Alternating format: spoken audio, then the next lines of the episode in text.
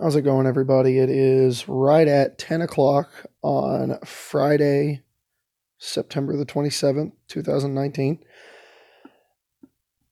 And it is time for a very special trip down the homeward path because this is our 50th episode. For those of you who don't know, if you know who are just now tuning in, this is the show by myself. My name is Adam. I'm a husband, father, hold down a full-time factory job, uh, three children, a, a relationship that's working on its 15th year. And somehow some way competitive magic finds a way to happen anyway. So this is the show for all of you. Now i'm not going to be diving into a lot of individual card interactions or anything like that this week because this episode is special. I never expected to get to 50 episodes if I'm being perfectly honest. I didn't think I would have enough to talk about. I definitely didn't think there would be enough interest to get to 50 episodes. So, the first thing I want to say before I go any farther is thank you to everyone that has listened.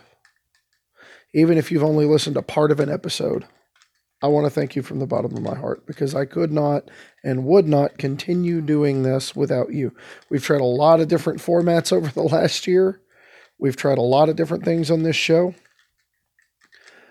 and some of it's worked, a lot of it hasn't. But through it all, the message of, you know, playing on a budget, whether it's time or financial, and finding ways to optimize what little resources we have available as, you know, people who put magic second. That's the goal. That's the the idea and I hope that has has come through for everyone. And I would I would think that it has, or there wouldn't be enough of a demand to continue doing this. So what I wanted to talk about this week is episode 50 is a is a very good milestone and it gives me an opportunity to do some honest self-evaluation on the last year uh, both on myself as a content creator and on myself as a magic player some of you may remember my Magic Goals episode uh, going into the new year. We're, we're going to look at some of those. So, while we're looking at stuff, you can look at our sponsor over at inkedgaming.com and improve the look of your playing space. Use our promo code CCMTG10 at checkout, get 10% off your order. Uh, yeah, I don't know what to tell you there. While you're while you're at it, look at the content on the network, constructedcriticism.com. This is the final episode of Constructed Criticism that's going to feature Mason and Trey. It just released this week. So make sure you head over there, let the listen to it, watch it, how you know, however you're going to consume the media. Let them know how much you appreciate what all they did. It was great to finally get to meet at least one of them uh, last weekend when I went to the Titans game or I guess it was two weeks ago now. But regardless, it was great to finally get to meet them. One of them, I got to meet Trey. Uh, did a little tailgating before the game. Shot the breeze about about magic, podcasting, writing stuff. You know, the the Titans season as a whole, which was just depressing for everybody involved. Uh, and then you know, common knowledge is I would say inarguably the best popper podcast on the web. There's still nothing quite like the Hive Mind or 10th Street Hooligans anywhere else on the web. We really have something for everybody, so you need to check it out. And if you really like what I'm doing and you want to help me continue doing it, head over to patreon.com slash homewardpathmtg. This show and everything I make will always be free. But if you like what I'm doing enough to help keep help me keep doing it, please feel free to pledge. I will make sure it goes to good use. So with all that out of the way, let's get started. Because I don't want to do a while we were away. I don't want to do any I don't want to talk about Eldraine yet. I've barely gotten my hands on the cards. What I want to talk about is how the last year has gone for me as a Magic player and as a content creator. And we're going to start with the last year as a player because as a content creator, it, it's a whole lot more personal. as a Magic player over the last year, I've gone from when I first started this podcast, my first episode was during the summer of 2018, ironically, a, a, you know, roughly a month ago last year. And I was in the middle of a slump where I was barely playing. I was getting ready for rotation. My mind, body, and soul were ready for Kaladesh and Amonkhet to rotate. I was tired of playing against Red Black Chain Whirler. I had played Mono Red almost exclusively for, you know, six months just because I didn't want to buy into anything else. I had gotten into a modern deck that I also didn't like all that much. Just everything about it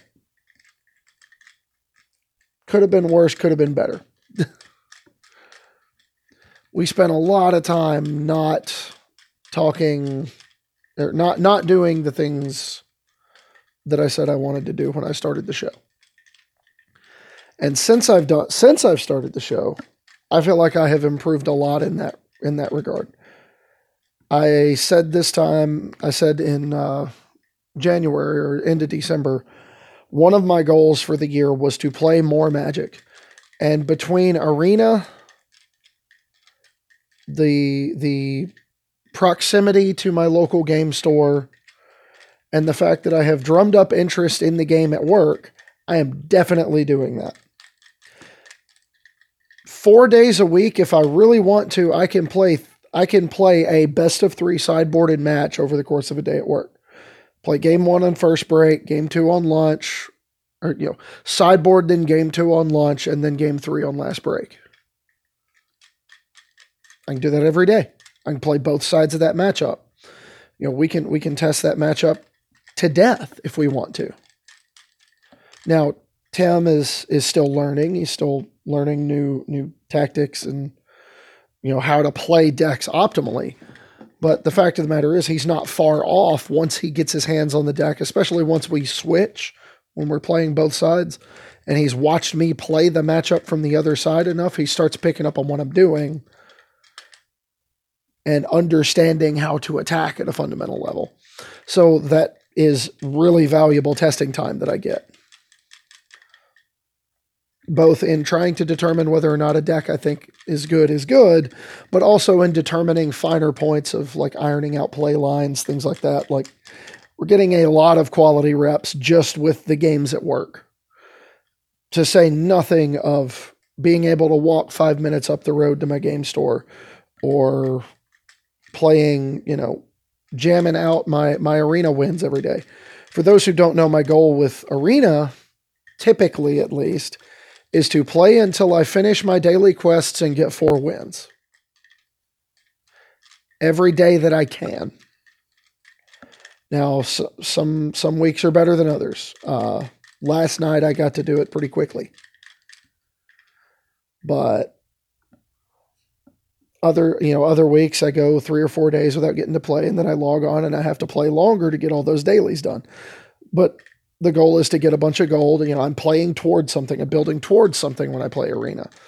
I am testing a deck. I am finishing quests to get a bunch of gold. And then after that, if I haven't finished my wins, well, we're going to test a deck. We're going to play something I'm, you know, I play something with a purpose.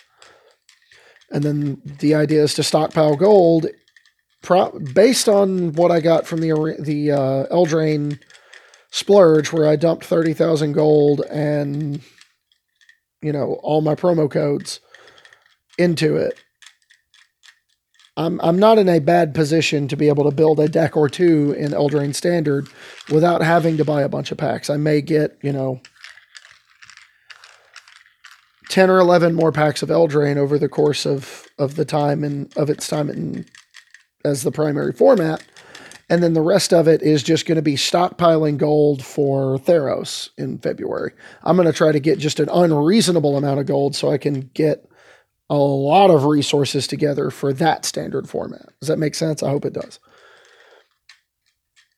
You know, I I got the 30,000 for uh, over the course of like 3 or 4 weeks and put myself in a in a reasonable position. Being able to adopt that same principle, you know, get 20, 30 packs and then just start saving again. Just stockpile all the gold that I can for the next one. That's going to be big. That's going to be a big deal. So that's where we are on playing Magic. Just the volume, the quantity. Upwards of three games a day at work. Upwards of, you know, five to six games on Arena, usually somewhere around five. This is, we'll we'll lose one either due to a bad pairing or bad matchup or me just playing awful misplaying, you know, the the old uh, thought uh, thought erasure, your nullhide Ferox because we don't read cards, that kind of thing. Um, things of that nature. You know, whatever it takes. So the quantity of games that I'm getting in is has swelled dramatically in the last year but more than that, the quality of games that I'm getting in has improved dramatically over the last year. Because I love my wife, but Sarah's heart is not in it when it comes to testing for events. She is going to play the deck that she likes the most, and I am just going to throw stuff at it and see what what it loses, you know, what loses to it. That's largely how we, how we test for events here at the house. Sarah likes what she likes when it comes to playing Magic. She is very set in her ways. She largely likes being the aggressor and making you have it. Once in a while, we'll we'll we'll get a burr in in the in the brain and have to build a brew. Those of you who remember uh, Hour of Devastation game day, remember the Construct Tribal deck that she built. That was quite honestly a little bit of a thing of beauty, but she refused to play the most powerful card in that deck because the math surrounding it in that deck was very confusing. Uh, notably, it was Walking Ballista alongside Chief of the Foundry, Foundry Inspector, and Metallic Mimic, which made it sometimes unreasonably difficult to determine how much mana you had to pay for how big a ballista. You know, if you've got a Foundry Inspector, a Metallic Mimic, and a Chief in play, your Ballista is going to come down as a how big? Oh, so if you spend if you've got Inspector, Found uh, Chief, and Metallic Mimic, that means for zero mana. For zero mana, you get a two-two, uh, one-one with a plus one plus one counter. For one mana, you get a three three, a a one one with two plus one plus one counters, and then at three mana you get a what is it a four four you get a a one one with three plus one plus one counters. then you start adding in additional ones onto the mix, and she was never super com- comfortable with double X. Anyway, and then you start throwing in cost reduction effects and then effects that'll add extra plus one plus one counters and things just went nutty in a hurry. Was it fun? Oh my heavens, yes, it was great. It was a ton of fun to play. It was basically hardened scales and standard. Like that's what it felt like playing. Like we were doing cool stuff with Scrap Trawler before anybody else. you know, sacrifice a Bomat courier to draw a bunch of cards and Scrap Trawler lets you buy back your walking ballista. Like, that's kind of nutty. so, just all the way around, like, that that's my testing partner, right? We, she's much more interested in doing doing cool stuff or doing the kind of stuff she likes than she is in trying to help me determine major points in, you know, deck building, deck choice, metagame trends, that kind of thing. She's definitely more suited to being a casual magic player. She plays magic because she wants to have fun. And when when a matchup is not good and we're trying to figure out how to improve it, that's not fun for her. She doesn't want to be involved in 80-20 matchups on either side. She doesn't like delivering the the bludgeoning just as she doesn't like receiving the bludgeoning in that matchup. So the fact that I am getting more games in against other more competitive minded people is a big, big, big deal. The quality of magic that I've been playing has improved dramatically because of it. I am finding myself talking through play lines a lot more because, like, even when I'm by myself playing Arena, I'm whispering to myself as to what my opponent might have. I'm whispering as to what I think their play sequence is going to be, what deck they're playing, you know, all of the little things you have to consider when you're playing. All of the things that I kind of got rusty about when I took that not not necessarily a break during the summer, but I sure wasn't playing up to my potential. So, getting myself back into that frame of mind, getting myself back into the mindset of playing, you know, playing with the goal, making sure I'm doing, you know, doing the kinds of things that I need to do to put myself in position to win. We're doing all of that right. And then the other thing I said is I wanted to play experience magic at its at its highest level and at least based on what I can get to. Now I had a couple of opportunities. I played my first PPTQ last October. And it did not go well. Uh, I misplayed, and moreover, I was about a week and a half behind on technology. So I was playing mono red against a field that had built their decks to beat it. Well, not a good look for me. It was not a good look for me at all. So going into uh, Grand Prix Memphis, I ended up settling on a deck that I was really comfortable with rather than playing one that I thought was, you know, the absolute be all end all best deck, best collection of cards. And that deck was Mono Blue Tempo. I put in a lot of work with it, both on arena and in person. Got really comfortable with it, and then promptly started the game the day off against a deck I had never seen before in Mardu midrange. Uh, opponent swore it was Mardu control, but I mean it was Mardu with treasure map, Karn, and lots and lots of removal. And main deck duress. Like I swear, I think I came across the same person on uh, Arena a few days ago because it was almost the exact same recipe. And it's like really frustrating to play against, but you know, you respect the person who's willing to bring that to the event and then we played against goblins. And then we played against the mirror and won, or we played against Bant and Hadana's Climb and won, and then we played against the mirror and won. And then we lost to uh, Rakdos Spectacle aggro. So, you know, what do you want me to do here? uh, other than win the games that are in front of me and not complain about it. but the fact of the matter is, I had never played in a Grand Prix before.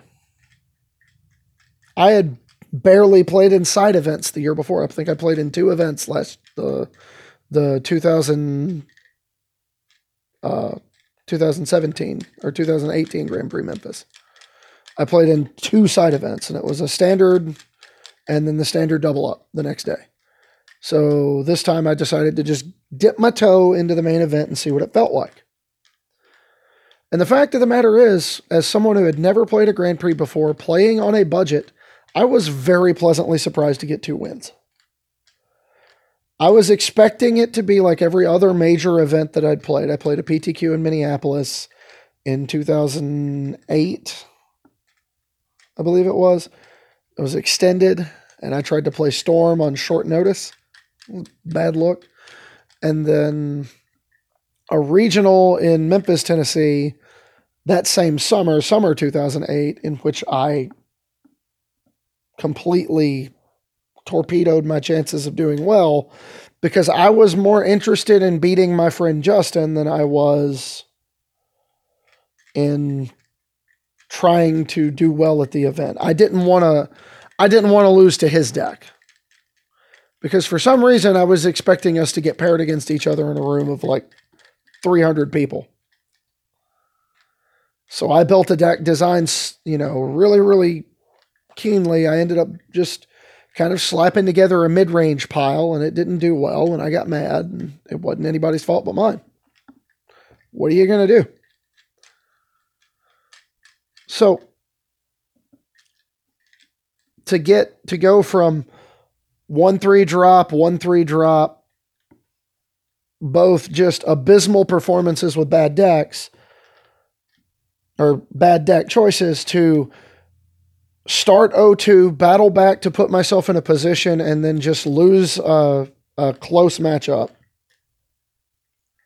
in in three games to to knock me out of day two contention at my first Grand Prix. I'm like I was a little disappointed I didn't do better, but I wasn't sad. Like I put the work in. I wasn't going in with an expectation of anything other than to play the games in front of me and see how things went. And they went better than I thought they would. And then I turned around the next day and like lost an absolute gut wrencher to uh, another version of the Rakdos Spectacle aggro. Really, really, really close game. And then beat the pants off a Temur Reclamation in the in the standard double up. We played three rounds. I was one one after two, and my opponent and I in round three decided to, sc- to decided to draw, take our take our prize ticks and leave because you know I had to get home. So the end of the day, like I was I was pleased with how that experience went.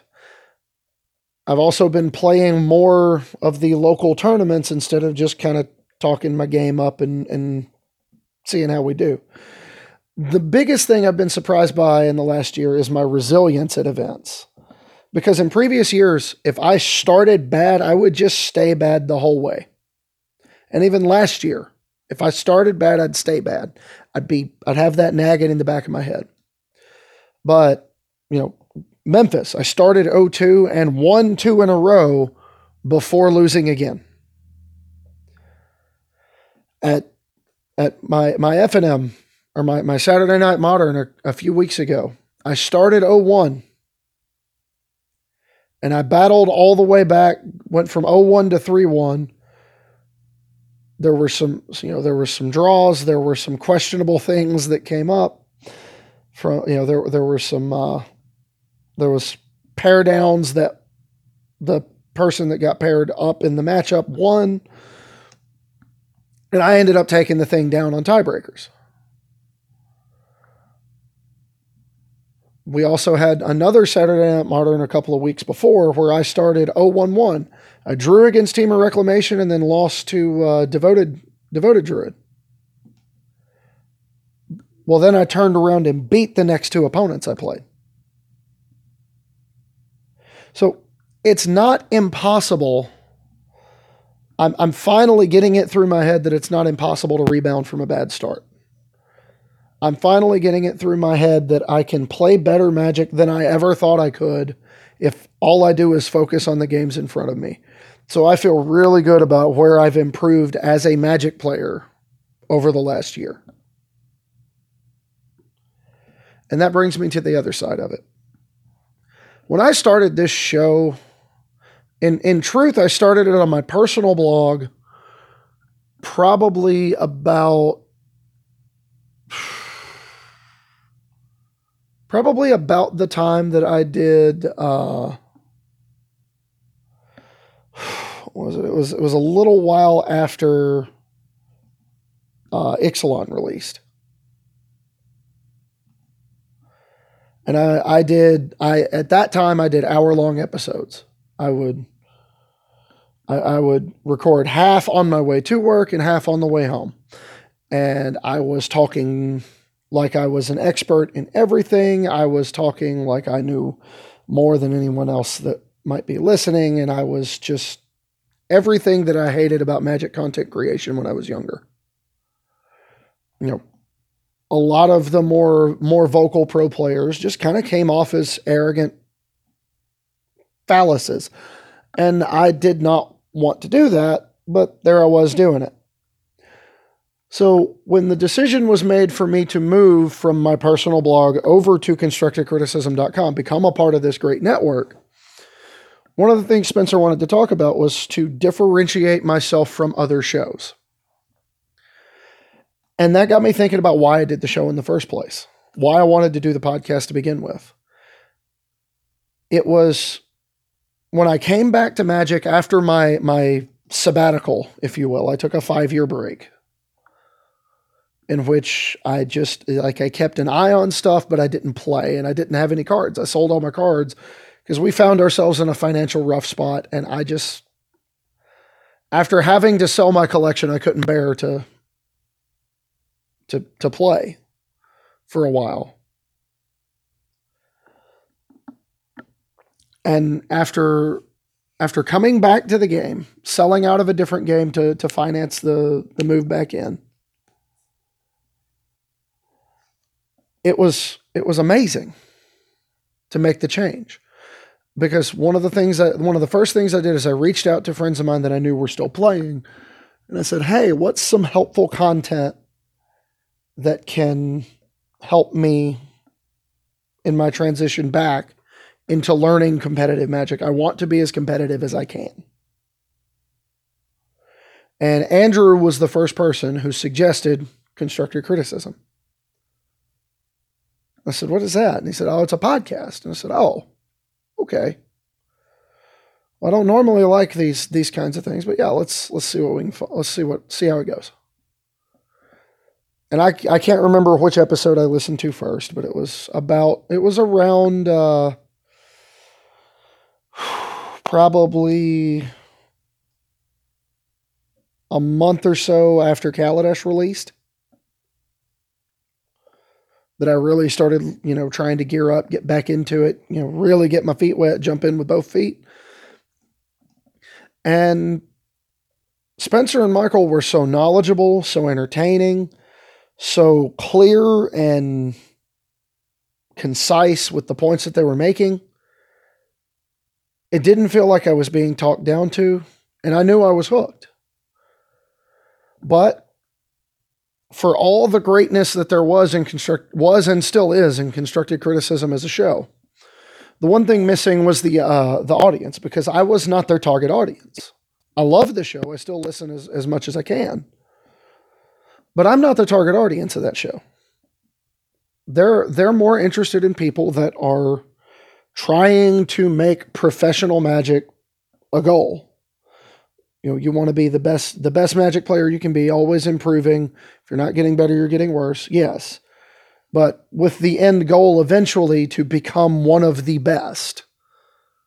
And that just wasn't where I was at this point in my life. I'm, you know, working 42 hours a week. I'm juggling being a husband, being a father, you know, being a good son, brother, you know, my family's in this area too.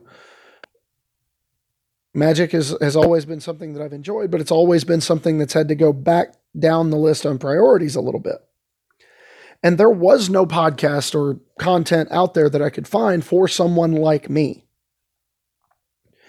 and that's what got me thinking about the it's it's an old movie. I say old movie. For some of you it's an old movie. Uh i want to say 2005 2006 I, I think is when it came out. I can't remember. But the movie's called robots. And in it one of the the characters had a slogan for his company.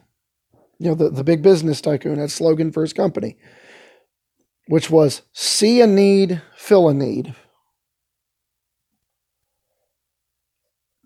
And the more I thought about it, the more I decided I wanted to be the one to fill that need. Because there are plenty of people in my situation who are very bitter, who are very angry. I don't want to be that person. You know, even though we are not, you know, even though I am probably never going to play at a at a Players Tour or a uh, Mythic Championship. I that's something I, I've resigned myself to that fact a while ago. Even if I never play in that situation, I've made peace with that. And it's made me realize that I can be a positive influence on the magic community without having results to to throw in someone's face when they're contradictory. If somebody doesn't like what we're doing here, no amount of me having GP top eights or Mythic Championship appearances is going to change that. If somebody doesn't like you, they don't like you. That's fine. And that was that was what pushed me into doing this show in the first place. Listening to the kind of, of content creator I aspired to be and listening to constructive criticism. And then realizing what I wanted to do with my content. So I think over the last year, we've done a really good job trying to stick with that, trying to be lighthearted, trying to put an emphasis on things outside of you know, specific decks, formats, cards as much as possible. Especially since uh, Nolan was born and I launched uh, Riding in Cars to take care of the other side, to take care of specific decks, specific formats, that kind of thing.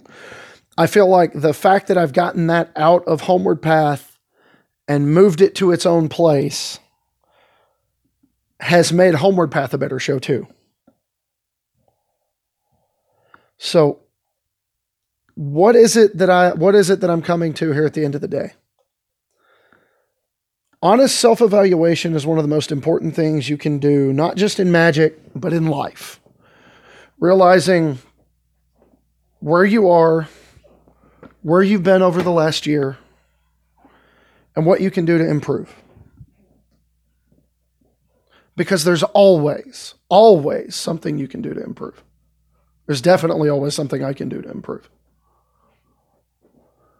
So, over the next year, my goal is to kind of double down on what I was doing last year. I want to play more Magic. I want to play more meaningful and you know more more Magic with an emphasis on learning and improving.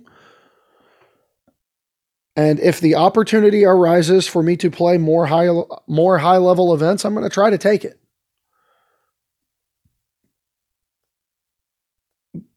but rather than try to you know okay i had a decent year. Well now i'm now i'm ready to take a ch- take the next step and go all the way up to the top. No no i'm not. You know the realization as a as a magic player over the last year is i'm i'm good where i am i like building a community i like bringing more people into the game a lot more than i like telling everybody how good i am at, ma- at playing magic I would rather get to share this this game with as many people as I can than I would to, you know, stand atop the mountain with the with the giant check in my hand, I think. Because I, you know, this game has meant a lot to me over the years. I've been playing Magic now for almost 15 years. Uh, the day the day Eldraine releases, it'll be 15 years because I my, my first deck I bought in 2004 when Champions of Kamigawa released. And that's where that's where this all started. So 15 years of playing Magic.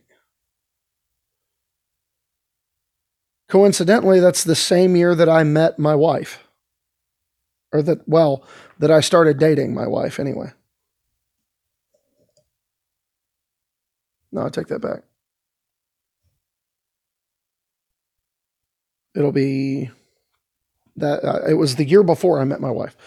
I've literally been playing Magic longer than I have been in my long term relationship.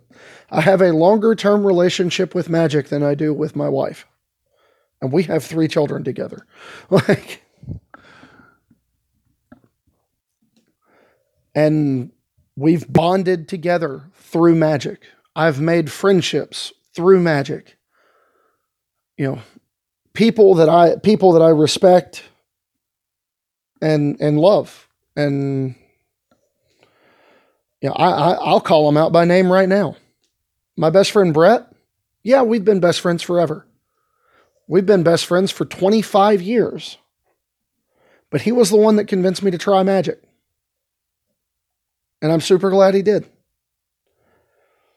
At my first LGS, one of the first people I ran into when I came through the door. Now, he doesn't play Magic anymore, but Magic was kind of what got our foot in the door and made us friends. And that's uh, that's our our friend Chad.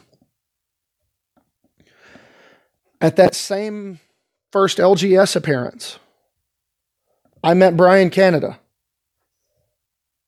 Some of you may know him better as Cure for the Common Game on YouTube.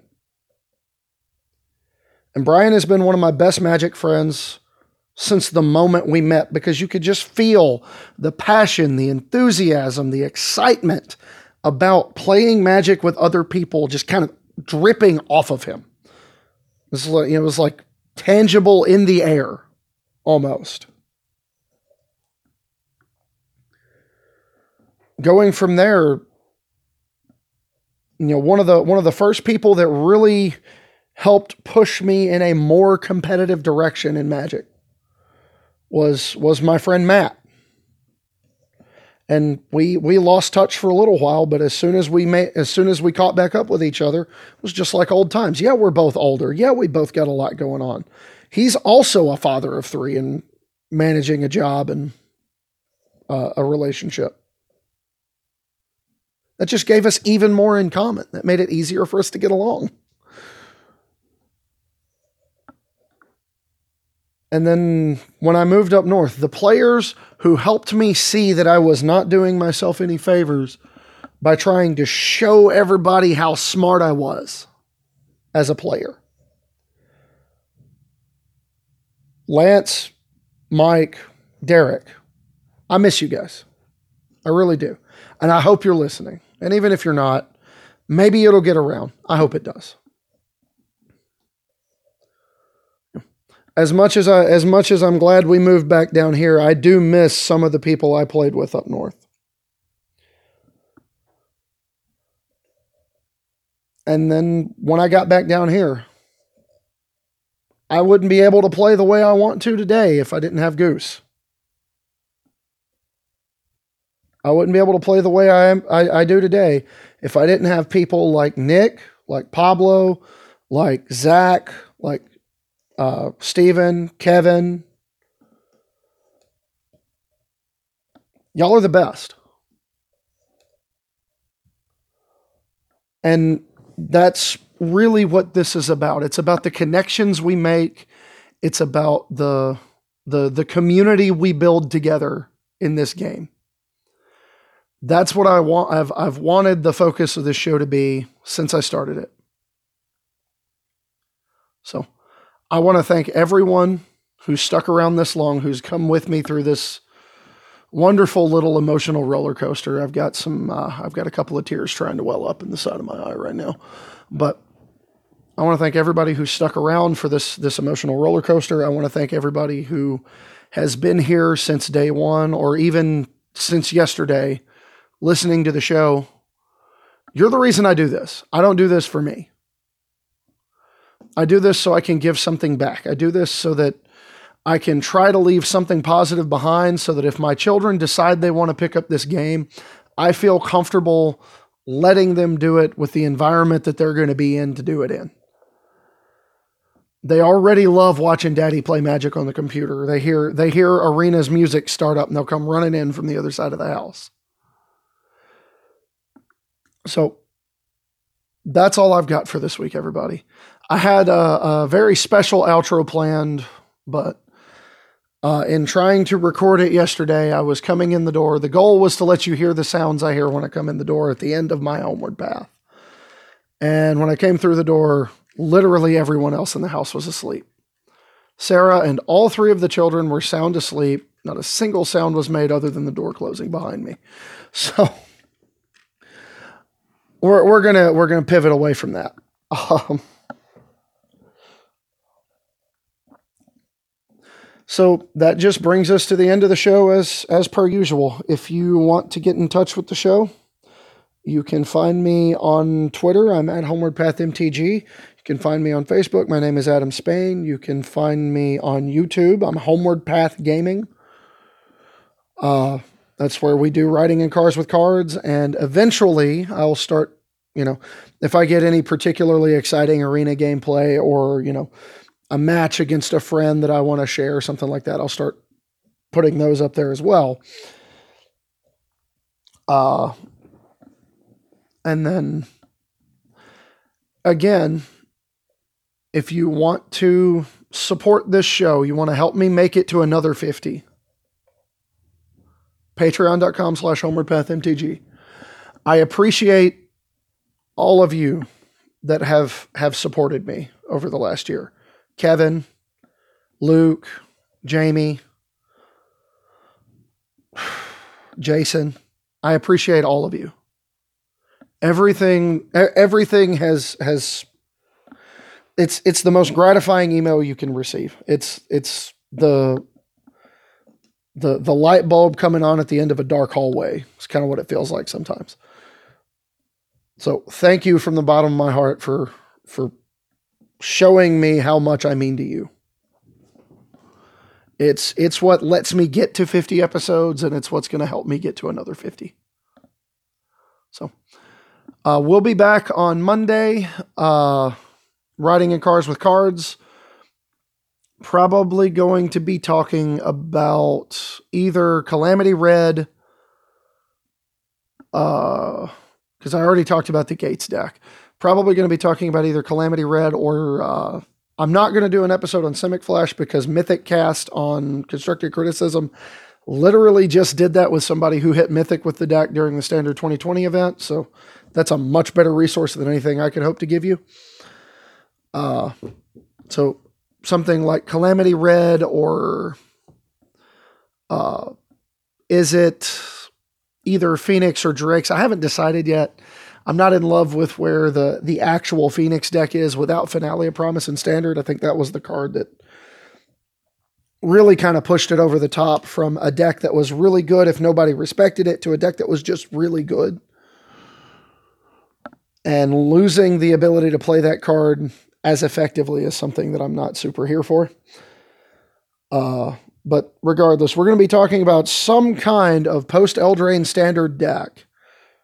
I might even have a really spicy one for you, depending on whether or not Steven can get me a get me a deck list out here. I want to do a little bit of tuning with it because it sounds super sweet. So it's a rather fiery archetype, if you will. But that's going to wrap it up for this week, everybody. Again, thank you for listening. Thank you for being there for the last 50. I hope you'll stick around for the next one. And with that, we'll send you home. Thanks again.